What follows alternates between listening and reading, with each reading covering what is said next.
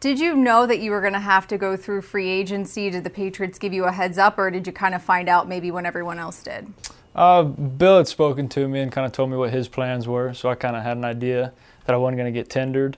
Um, and then from there on, it was just kind of free range when I became a free agent, and we were talking to some teams, and I was pumped when Pittsburgh called.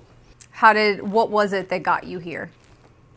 Um, the opportunity of a two-year contract, really, just showing that a team really believes in me and they want to have me in for two years at least, and then maybe something more after that.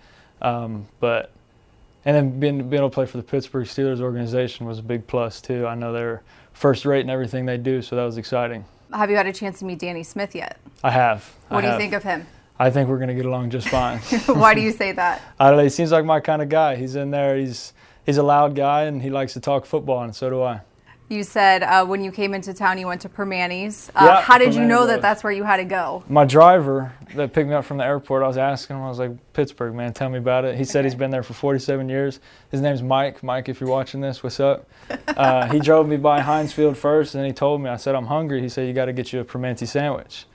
I was like, "Right on." So I got set up in the hotel, walked down downtown Pittsburgh somewhere. I don't even know where I was going, and I found the place and ordered a sandwich, and it was good. Which I never had sauerkraut before, uh, which was a surprise because I am Polish, my last name, but I like sauerkraut, I guess. Speaking of your last name, tell us how to say it so that everybody gets it correctly. Olszewski. Olszewski. Yes, everything's silent, but the O and the ski, pretty much. That's what I tell people. All right, we're gonna make sure Steelers fans see this Good. so they know. Good.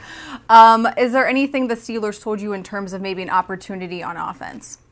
Yeah, no, they say they're going to give me a chance to come out and play ball, and that's all. I mean, you can really ask for. I like having the ball in my hands. I like returning punts and kicks, and anytime I can get the football, it's a good time to me. So I'm looking forward to showcasing what I can do with it on the offensive side as well.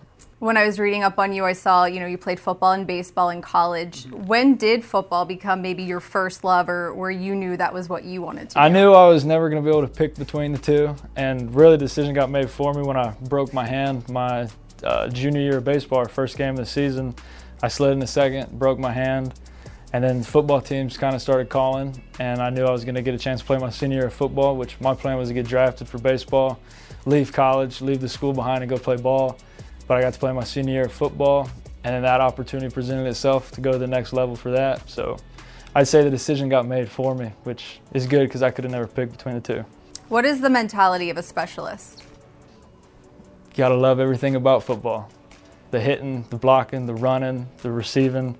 Every part of the football game comes together on a special teams play, and that's what I think you got to love about it if you're going to play special teams.